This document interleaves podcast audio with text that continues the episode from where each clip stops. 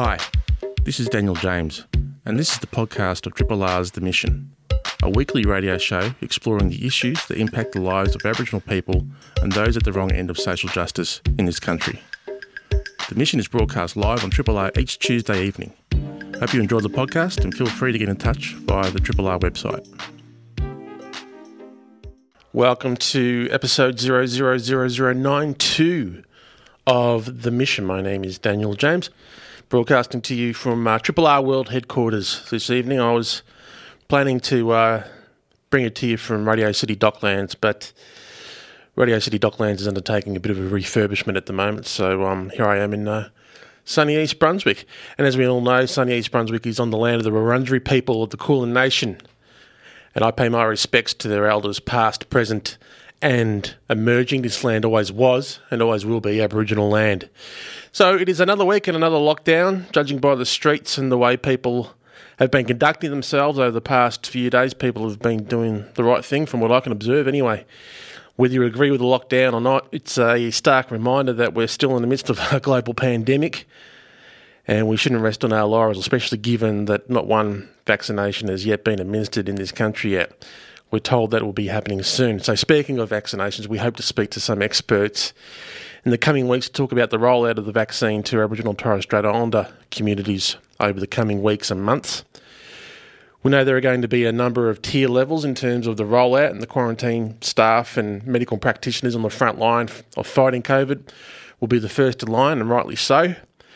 But there are still a number of questions on the next level of tiers and the logistics around getting the vaccine out, especially to some of the remote Aboriginal communities across this big brown land of ours. So we hope to get some insight in coming weeks. But as for tonight, we'll be talking with uh, very shortly Jadah Pleiter, who is one of the storytellers in a new initiative called Deadly and Proud, which is a campaign encouraging truthful storytelling from Aboriginal Victorians and traditional owners of country, and it's it's linked to the efforts to promote the treaty process as much as possible as well. So we'll be speaking to Jadah about that shortly. And in the second half of the show, um, you may have seen or heard yesterday that the Royal Society of uh, Tasmania and the Tasmanian Museum of an Art Gallery apologised ahead of the return of 14,000 year old Aboriginal artefacts to their original site. It's been going it's been a uh, long and arduous campaign to get these artifacts back to country.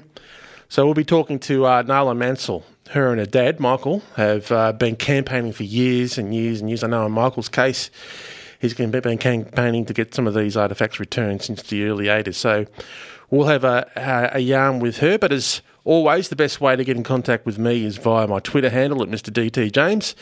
This is the mission on 102.7 Triple R FM. Independently yours, Triple R. 102.7. Now, uh, to our first guest. Uh, Deadly and Proud is a new campaign encouraging truthful storytelling from Aboriginal Victorians and traditional owners of country.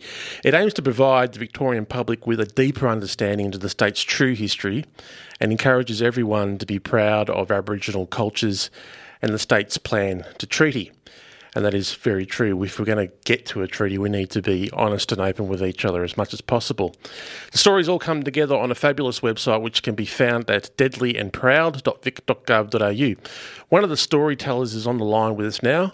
Uh, Jadah Pleiter is a Palyku woman from northwestern Australia, and her company, Panku Safety Solutions, stepped up during COVID 19 to provide Victoria's frontline workers with hospital grade PPE as larger companies struggled to meet that demand. So I'll ask her about that too because that's fascinating. Uh, Jadah tells her story as part of the Deadly and Proud, a Victorian government campaign to share those stories on the way to treaty. And I'm very pleased to say that Jadah is on the line with us now. Jadah, welcome to the mission. Hi, thank you, Daniel. It's great to be here. Um, how did you become involved in this uh, initiative? Uh, well, I was approached to, to be part of it, um, I think it was about a year ago now, and, you know, I'd been well aware of the, um, the Deadly Questions uh, campaign mm. and wasn't sure at first whether um, it was appropriate for me to be part of it since this is not my country here in Victoria, but I've, I've lived here for about 25 years now. Um, so uh, you're you're almost as good enough to be a Victorian. So yeah, nearly, nearly a local. um, but I've been very blessed to, to live on this land here um, and be part of the community here, and um, felt it was a, a, quite a privilege actually to be to be asked to be part of it. What I might actually do is just play the clip from the uh, Deadly and Proud website and uh, see what you've got to say for yourself. Does that sound like a plan? Sounds good. around the millennium, there was quite a bit of movement in terms of awareness of um, Aboriginal political aspirations or social aspirations. And it kind of, after the apology, kind of, a lot of that national debate seemed to sort of simmer down a lot. I felt like it kind of uh, ground to a halt. And I feel like treaty will reignite that. I really want our young people to just be free, to be free to determine their future, to be able to pursue their aspirations, and have that inbuilt belief that they can. I want them to know their value. I want them to know just how deadly they are. They really are. They've just got so much in them. They've got so much amazing heritage and I say this um, these qualities of, of innovation and creativity that are second to none. And I want them to be able to, to feel celebrated and to celebrate themselves and go out and, and be Muditch, you know, be deadly. It's a uh, pretty powerful uh, message there, Jade. A very simple one, but uh, one that um, strongly resonates and, and should be heard by, by many. Um, wanted to ask you about your recollections. So you, are right, there was around the time of the turn of this century, but also around the time of an, of a, an apology from uh, from Kevin Rudd to the Stolen Generations, there was a, a great deal of momentum.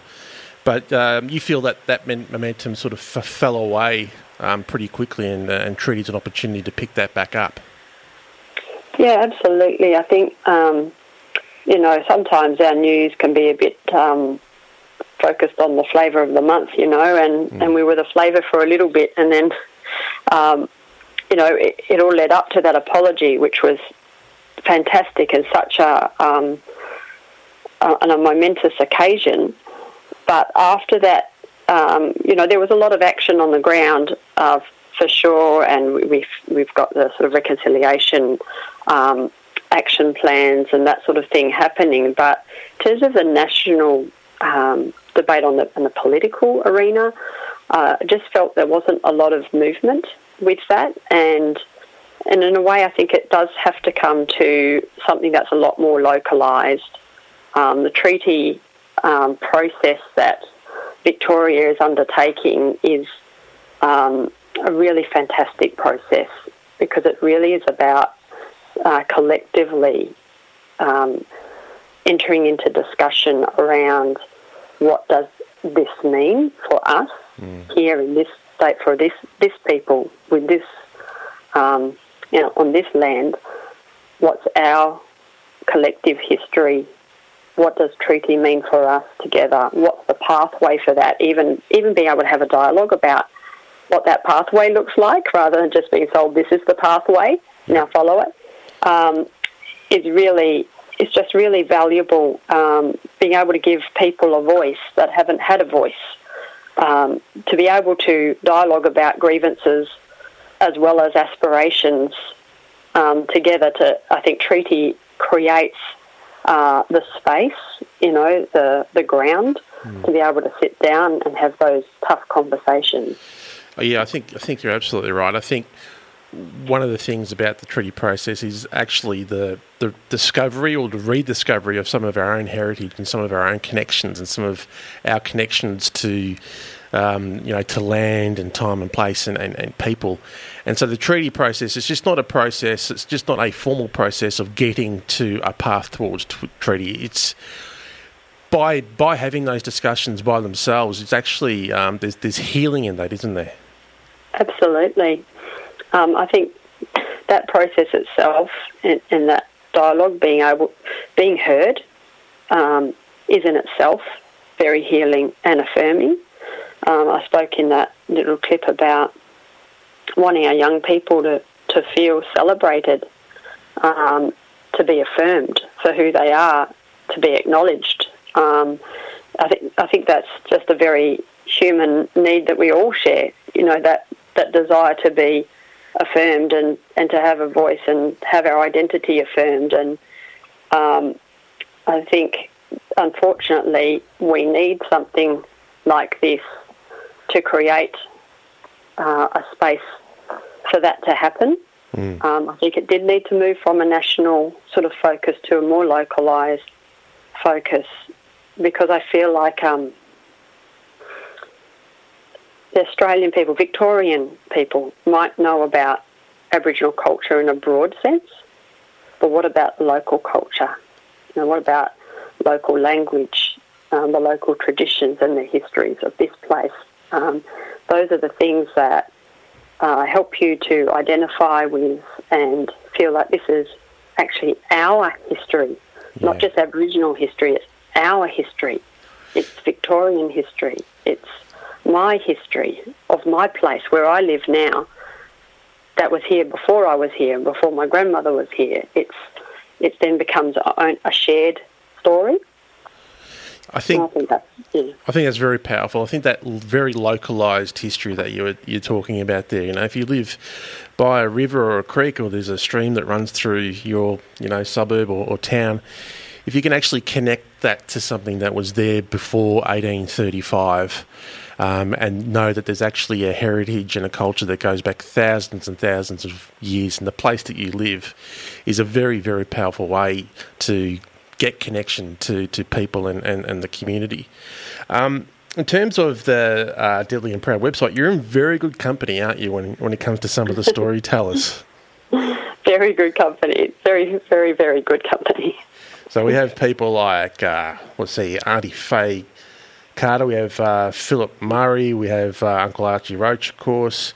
We have your good self. We have um, a fellow called Professor Gary Foley. We have a fellow called Keenan Muir. Some of you might know out there. And we have the People's Assembly itself, um, all telling stories uh, via this website. So I thoroughly encourage people to go and check it out and find out um, what it is all about for themselves. Now, I wanted to ask you about the um, the pandemic. Tell, tell me about some of the mm-hmm. work you've been doing in terms of getting PPE to, to the right people at the right time. Yeah, so um, so I have um, two companies that um, that I, I, run here in Victoria. One is Panku Safety Solutions, which is a personal protective equipment and safety equipment company, and the other is Heart to Heart Training and Supplies, which is first aid um, training and, and, first aid equipment. And uh, when the pandemic hit, um, you know, there was such a, a mad panic, you know, to, to get all the, you know, your personal protective equipment, your masks and sanitizer, and um, it was pretty uh, crazy times actually. Mm. You know, we had um, all the ethanol sort of got bought up overnight by the government to make sure there was enough there to be able to produce the necessary supplies for hospitals and the like, and um, and you know, it, it, actually provided us with a real opportunity to be able to support some of our critical infrastructure here. Um, normally, it's very difficult to get uh, a foot in the door with uh, a lot of sort of bigger contracts and things uh, as an Aboriginal company and as a small business. You know, we naturally present more risk in, in the eyes of procurement. Um, but we're in a situation with the pandemic where the normal procurement rules didn't apply um, because it was um, uh, crisis, crisis procurement, and where a lot of the major suppliers um, for whether it's government departments or corporates, um, weren't able to meet the demand, and we were. So we were able to come in and um, deliver um, those essential services and those essential supplies um, at a critical time, uh, which was really gratifying um, for us to feel that we were able to contribute in a, in a time of, of great national need and certainly need here in, in Victoria, especially. Um, yeah, it was. Um, I'm pretty proud of what we achieved, actually. So, so, so are we. We're listening to the mission. I'm speaking with uh, Jadah Pleiter about uh, Deadly and Proud, but also speaking about her terrific work that she undertook during the pandemic, making sure that PPE got to the right places in the right time. I think it's it's it seems like such a long time ago, and it seems like you know we're, we're living in a in, in a COVID norm now, Jadah, but people mm. forget all the obstacles that had to be um, to to be you know overcome to to get people protected, to get people the right health messages, and, and to actually get that equipment to them. H- how are we tracking with all that now? Are we are we in the right space to deal with getting PPE to, to, to people at the right time? Look, I think there's there's um, a fair bit of uh, stockpiling going on around right. around the place, and you know it was so difficult to get any product in. Of course, all the freight went down from overseas as well, um, so there were big delays, um, huge demand on overseas supply.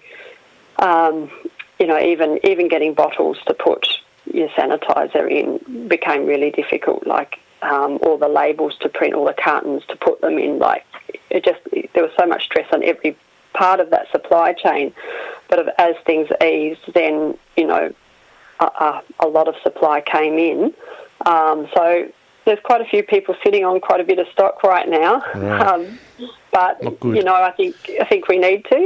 Um, it's such an uncertain um, landscape that we're facing right now. Even you know, we're in a snap lockdown right now, um, and we're in our we're in our summertime you can see what's happening overseas. Mm. With the winter there, we don't know um, what's ahead, and you know that's a challenge for businesses. Um, whether you're supplying PPE or whether you're a, a, a user of it, to know how much, you know, how do you how do you forecast for something like this? Uh, how do you make sure we're not in that situation where we're not going to have enough? Um, but at the same time, not wanting to overstock and, you know, particularly something like sanitizer, it's a flammable, dangerous good. Yeah. So, you know, all those that. considerations, you know, to take to take into consideration as well. But, you know, I think, um, you know, there's always a lot of wisdom in hindsight, and um, I, I, think every, all the um, government departments and, and larger corp- corporations that I've uh, engaged with through this, um, you know, it, it's never going to be back to just business as usual. No. There are going to be just some fundamental changes to the way that we, uh, whether it's procurement or the um, the way we do health and safety in the workplace or work from home or in the office, that are just going to to, to be altered for the for for the next foreseeable future, and not necessarily for a bad thing as well. I think we've all learnt um, that there are some great benefits from having a flexibility in workplace as well. Yep. Um, and I think we're all much better educated about uh, personal hygiene, for one. Well, I think I think if anyone's learned anything tonight, uh, Jadah, is that uh, not smoke and sanitise at the same time. Uh, very important information. Um, listen, thank you very much for your time. Um, in relation to Deadly and Proud, you can go to the website deadlyandproud.vic.gov.au. Um, but we'll keep in touch with you, uh, Jadah, because uh, the work that you do is tremendously important and we'd like to hear uh, more about it. But um, thank you so much uh, for your time this evening. Thanks, Daniel. This is a podcast from Triple R, an independent media organisation in Melbourne, Australia. To find out more about Triple R or to explore many more shows, podcasts, articles, videos, and interviews, head to the Triple R website at rrr.org.au. Now, to our second guest. Yesterday, the Royal Society of Tasmania and the Tasmania Museum of Art Gallery and Art Gallery have apologised ahead of the return of 14,000 year old Aboriginal artefacts to their original sites. The po- apology was a culmination of decades of lobbying and advocacy and imploring various administrations throughout the years to simply do the right thing.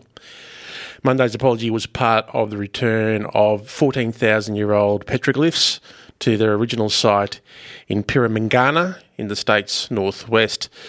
The petroglyph slabs were taken from Preminghana in the 1960s and given to the museum in Hobart and the Queen Victoria Museum and Art Gallery in Launceston. The pieces were taken to Hobart, were displayed from 1967 to 2005, but have been kept in storage since. Now, among the leading advocates charging to get these um, artefacts returned to their rightful place back on country is Nala Mansell. Nala is the campaign coordinator at the Tasmanian Aboriginal Centre and represents the political and community development aspirations of Tasmanian Aboriginal community. And we're very pleased to have Nala on the line with us now. Nala, welcome to uh, Triple R. Yeah, Paulina, thanks for having me. Absolute pleasure. Let's start with the, the artefacts themselves. Um, where were they removed from, when, and, and why?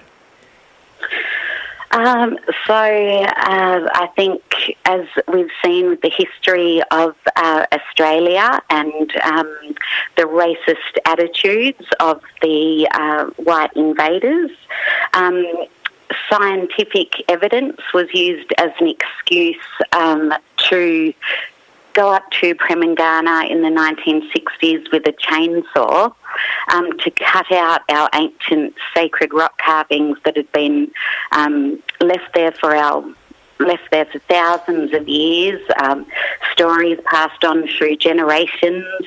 Um, yeah, and unfortunately, in the 1960s, the museum uh, enlisted someone to go up to the site with a chainsaw and cut them out so that they could then be put on display uh, in the museum in Hobart.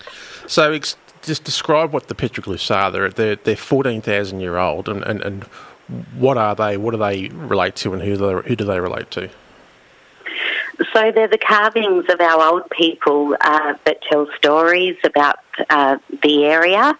Um, there's no actual recordings of what uh, the carvings, what each carving actually represents or what the symbols represent, uh, but we do know that um, they, as you say, they're um, thousands of years old. Uh, they were carved into that uh, rock at Preminghana because of the um, sacred significance of that area. Uh, and uh, the carving of the rocks would have taken place over many generations, but um, unfortunately, uh, that culture is not something that's continued on because of the effects of invasion and the desecration of our cultural heritage. And so, finally, yesterday, after decades of campaigning, particularly from, from your dad, Michael, and uh, your good self, and a whole bunch of like minded and um, good people, the the art gallery and the Royal Society of Tasmania actually apologised for taking those artefacts in the first place. Yeah, so um, you know, it was a momentous celebration. Uh, it was a great day for Aboriginal people of today, but not just Aboriginal people of today, for the memory of our ancestors. Mm. Uh, the Tasmanian Museum uh, were responsible for uh, when Truganini died, her uh, dying wish was that she be cremated and have her ashes spread in the D'Entrecasteaux Channel uh, here in Nipaluna, Hobart, where her people were from, uh, because she'd seen so many of her people around her have their remains dug up. Uh, mm. so, as she knew would happen, her remains were dug up after her death, and her full skeleton was on display at the Tasmanian Museum for many years.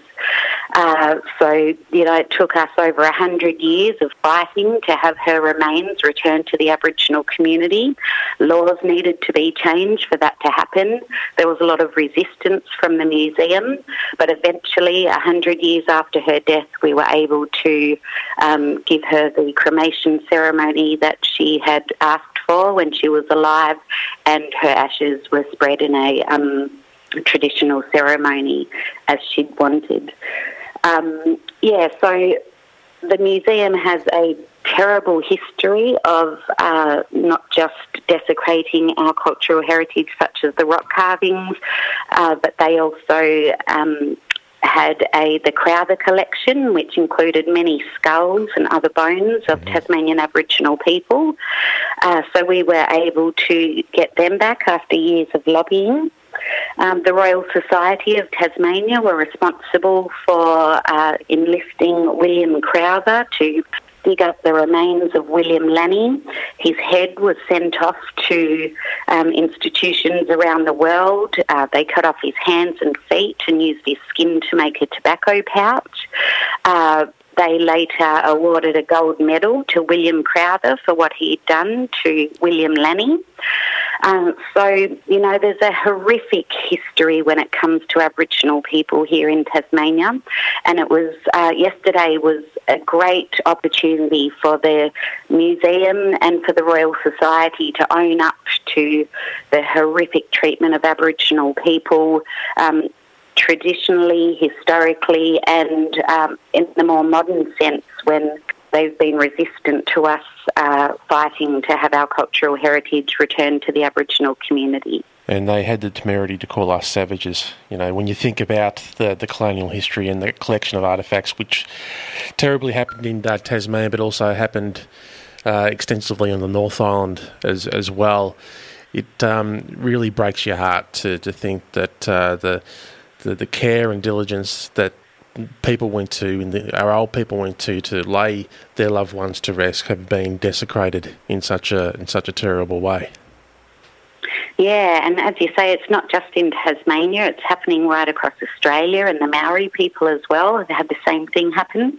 Uh, I think we all know that a person's spirit can't be laid to rest until uh, their bodies are put back into the lands that they belong. So, um, you know, as I said, it, it took 100 years of us to, of campaigning to have Truganini's remains uh, returned. It's taken us over 50 years to have the rock carvings returned.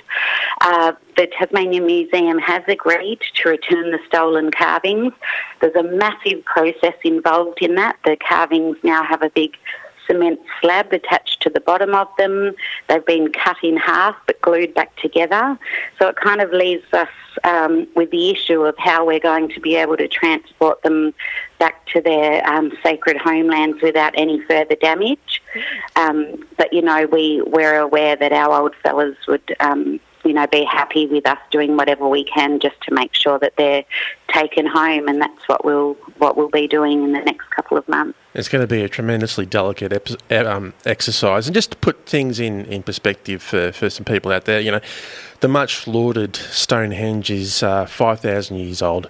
These particular artifacts, these petroglyphs, are, are, are known to be fourteen thousand years old, and we have that history right here in this country, and it goes back further than anything you will find in Europe. One of the things your um, your father uh, Michael said uh, yesterday in the reports that I read, Nala, was that uh, yesterday's apology was just the start. What, what did he mean by that? Uh, well, while the government, uh, sorry, while the museum has agreed to return uh, the petroglyphs or the rock carvings that were stolen from Preminghana, they still have in their possession some rock carvings that were taken from an area not far from Preminghana at Greens Creek. Um, so we were calling on them to announce uh, during yesterday's apology that those carvings would be returned, but we're yet um, to have that um, to have that permit granted. Well, what, um, what, what possible calling, case could they have for, for holding on to them? Uh, I so in conversations that I've had, I've been told that because uh, we've had Preminghana return to the Aboriginal community, it's easier for them to return those rock carvings. But because we don't own the land that the other carvings were taken from, um, it's a bit more of a process. But, uh, you know, we'll be putting the pressure on uh, the museum following their apology to back up um, their words with some action.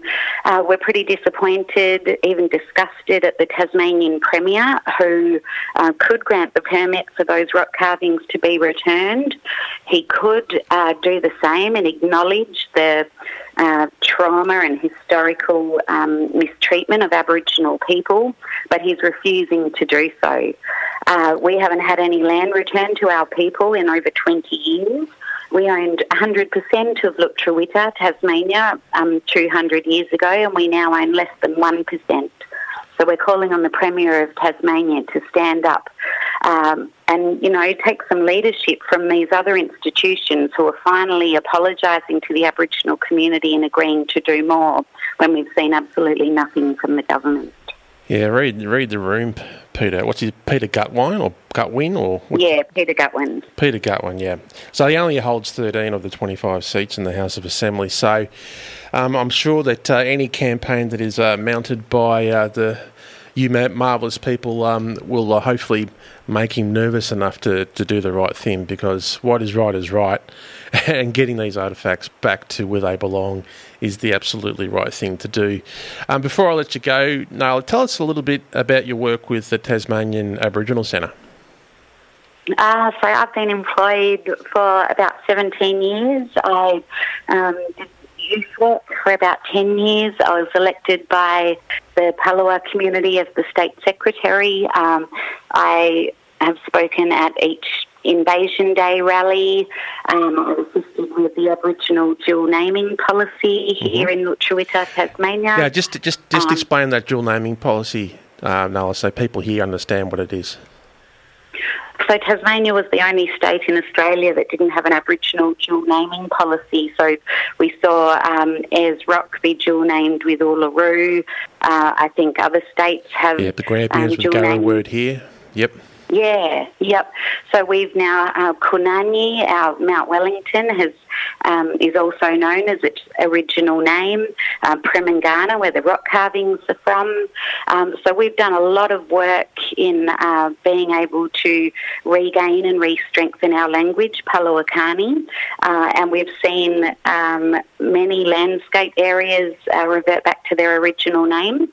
Uh, but unfortunately, with the premier that we've got at the moment, a lot of that hard work has taken a back step uh, with the government um, stepping in to determine Aboriginality for themselves. Uh, and we've got a bit of a fight when it comes to the dual naming here in Lutruwita, but we're a proud people. We've been fighting since they first arrived, uh, and we'll continue to fight to make sure that our language and our land and our heritage is protected. Well, we know we know two things. We know one thing is that governments come and go, and we know that Aboriginal people across the country are very, very good at playing the long game. And that's what you've done here to get these artefacts back. So, congratulations to you and your people.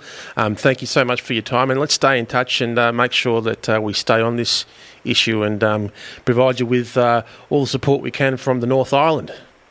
That would be great. Thank you very much. Thanks, Nala. Thanks for listening to the podcast of Triple R's The Mission a weekly radio show exploring the issues that impact the lives of Aboriginal people and those at the wrong end of social justice in this country. The mission is broadcast live on Triple R every Tuesday evening. Hope you've enjoyed the podcast and feel free to get in touch via the Triple R website.